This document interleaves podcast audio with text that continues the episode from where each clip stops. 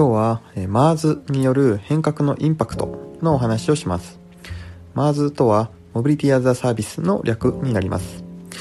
え先日ですねトヨタ自動車が新たな街を作ると発表しました。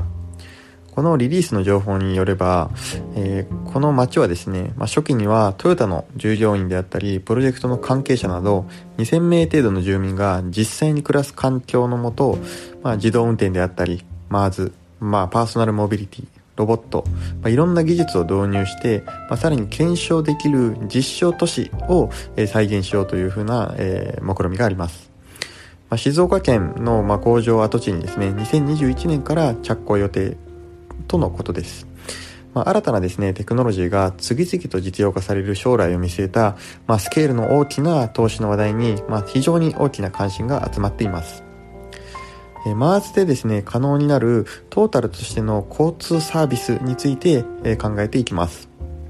マーズとは、まあ、移動したい時に、まあ、取り得る、まあ、いろんな交通手段をひっくるめて、まあ、トータルとしての交通サービスとして利用者に提供することを指します。例えば、東京都内に住む人が、まあ、北海道に、まあ、スキーに行きたいなと考えた時に、まあ、自宅からスキー場まで、まあ、車、電車、飛行機、バスという具合に、まあ、いろんな交通サービスを選択します。従来はですね、まあ、それぞれの移動手段が、ま別々にサービス提供されてきたわけですが、まあ、これらを全体として、まいかに便利に効率的に利用できるかというのが、ま競い合う動きというのが起こっていました。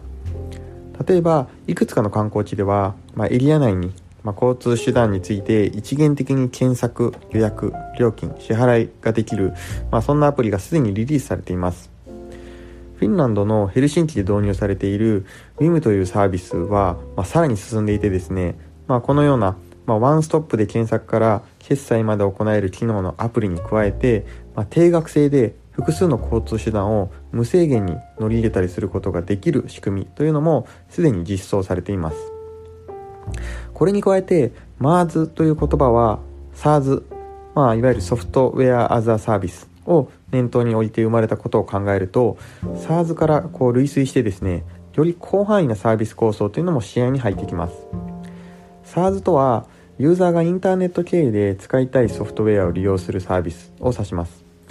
マイクロソフトの、まあ、Office 365であったり、まあ、Google の Gmail などが代表例になります。それまではユーザーがソフトウェアを利用したい時に、まあ、パッケージを買って、まあ、自分のパソコンにインストールして使っていましたが、まあ、SARS になることでインターネットにアクセスできる環境であれば、まあ、パソコンでもスマホでも、まあ、いつでも利用できて、まあ、複数人でデータを共有したり編集したりできるようになったものです、まあ、この SARS のソフトウェアのところを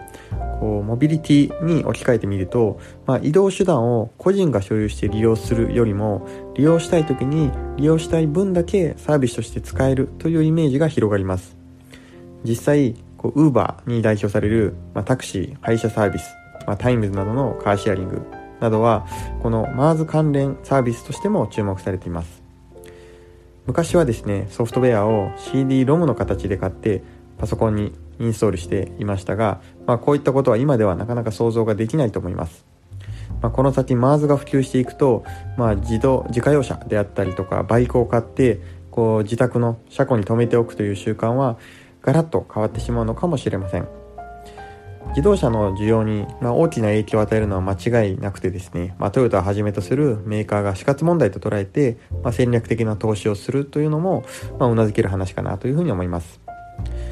まあ、自動車メーカーだけでなくですね、まあ、鉄道会社やバス会社といった公共交通の事業者であったり、まあ、地域のデベロッパー、まあ、ガス電子電気などの、まあ、インフラ企業もですね、こういう MARS のプラットフォームを担うという、まあ、大きなビジネスチャンスを目の前にしているかもしれません。